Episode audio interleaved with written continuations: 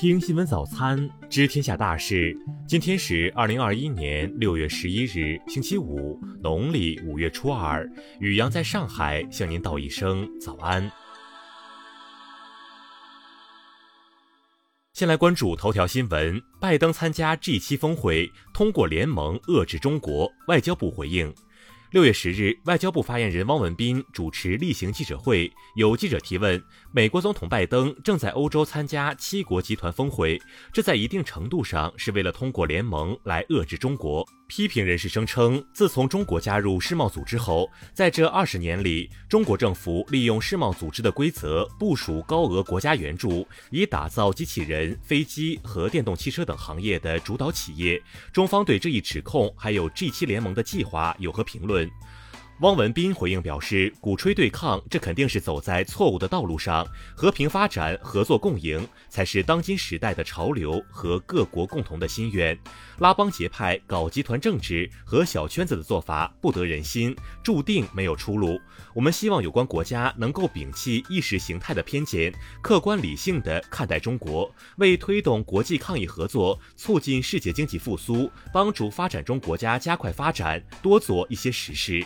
这里我也想指出的是，加入世贸组织20年来，中方始终履约守信，身体力行维护世贸规则，坚定捍卫以世贸组织为核心的多边贸易体系。汪文斌表示，我们希望有关的国家在讨论全球性问题时，能够秉持开放、包容、合作的建设性态度，在维护多边贸易体制和世界经济稳定复苏方面发挥更多的积极作用。再来关注国内新闻，13届全国人大常委会第29次会议昨日下午表决通过印花税法，自2022年7月1日起实行。1988年8月6日，国务院发布的《中华人民共和国印花税暂行条例》将同时废止。商务部部长王文涛昨日应约与美国商务部长雷蒙多通话，双方就中美商务领域内有关问题和彼此关切坦诚务实地交换了意见，同意推动贸易投资务实合作健康发展，妥善处理分歧。外交部昨日介绍，春苗行动已帮助超过118万名海外中国公民在150多个国家接种了中外新冠疫苗，此外还有20余万在华外籍人士接种新冠疫苗。国家卫健委昨日表示，今年6月以来，全国血液库存平均在12天以上，高于安全库存标准，血小板库存稳定在 2.2 天左右，库存是充足的。数据显示，2020年至2021年4月，我国4级检察院共对 4.5 万件存在争议、有重大社会影响的案件组织听证会，零距离化解解怨。教育部昨日发布声明指出，该部没有认定任何机构运营中小学艺术素质测评服务平台，没有认定任何机构开展全国中小学生艺术素质测评服务相关活动。2017年以来，公安部会同国家文物局连续4年开展打击文物犯罪专项行动，累计侦破文物案件7900余起，抓获犯罪分子8600余名。在持续严厉打击下，近年来全国文物犯罪发案数整体呈下降趋势。财政部、国家发展改革委近日联合发布关于取消免征部分出入境证件收费的公告，其中提到取消普通护照家住收费。再来关注国际新闻，瑞士外交部日前表示，日内瓦著名的拉格兰奇别墅将于本月16日接待俄美总统。俄罗斯财政部长西卢安诺夫日前表示，俄主权财富基金、国家福利基金将清除美元资产，增加欧元、人民币和黄金持仓占比。日本和澳大利亚两国政府9日以视频会议方式举行外长、防长磋商，商定把澳大利亚军方追加列入日本自卫队的武器等防护对象。日前，世贸组织各成员同意于本月17日启动谈判，讨论如何增加新冠疫苗供应等问题，主要争论焦点在于是否豁免新冠疫苗知识产权。国际劳工组织和联合国儿童基金会9日发布报告指出，全球童工人数在过去4年中增加840万，达到 1.6 亿。由于新冠肺炎疫情大流行的影响，还有900万儿童面临成为童工的风险。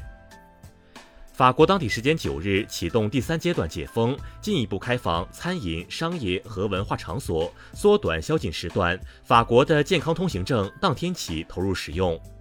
英国国家统计局日前公布的数据显示，今年一季度，英国与非欧盟国家货物贸易额达到943亿英镑，超过与欧盟国家828亿英镑的货物贸易额。巴西地理统计局数据显示，今年5月，巴西通胀率为 0.83%， 高于上月的 0.31%， 也高于去年同期的负 0.38%， 为1996年以来同期新高。再来关注社会民生新闻。广州白云机场近期严格落实，所有进入航站楼的人员需在航站楼入口处接受健康码绿码和48小时核酸检测阴性证明查验。截至9日，该机场劝返不符合离穗规定旅客超5000人次。昨日中午，山西代县一铁矿发生透水事故，井下13人被困。接报后，当地政府立即启动应急机制，全力开展救援。近日，广东佛山一男子出于恶作剧心理，将核酸检测结果篡改成阳性，发给朋友吓唬对方。对该男子虚构事实、扰乱公共秩序的行为，警方依法处以行政拘留5日，并罚款500元。安徽省全椒县警方近日侦破一起以打赏收费为盈利模式的传播淫秽物品牟利案件，抓获搭建色情网站团伙3人，为色情网站发布链接代理1人，现场取证远程服务器16台，查获发布色情网站链接 QQ 1万余个。端午节临近，西安新城警方别出心裁，将预防电信诈骗标语制作成反诈小贴士，贴在粽子上，让粽子化身反诈粽子，免费发放给居民，以此进行反电信诈骗宣传。再来关注文化体育新闻。延期1年之后，万众期盼的欧洲杯即将到来。根据数据统计，英格兰是欧洲杯上效力本国联赛球员最多的球队，达到了 88%。而作为本届欧洲杯夺冠大热门，法国队在本土联赛效力的球员比率仅为 19%。2021法网结束男单8进4的争夺，世界第一德约科维奇3-1大比分拿下意大利9号种子贝莱蒂尼，第40次打进大满贯4强。山西永乐宫近日启动史上规模最大的壁画修复工程。资料显示，永乐宫始建于元定宗2年，距今已有700多年历史，是中国现存规模最大、保存最为完整的道教宫观。自然杂志9日发表一项人工智能突破性成就，美国科学家团队报告机器学习工具已可以极大地加速计算机芯片设计，这种方法已经被谷歌用来设计下一代人工智能计算机系统。以上就是今天新闻早餐的全部内容，如果您觉得节目不错，请点击再看按钮，咱们明天不见不散。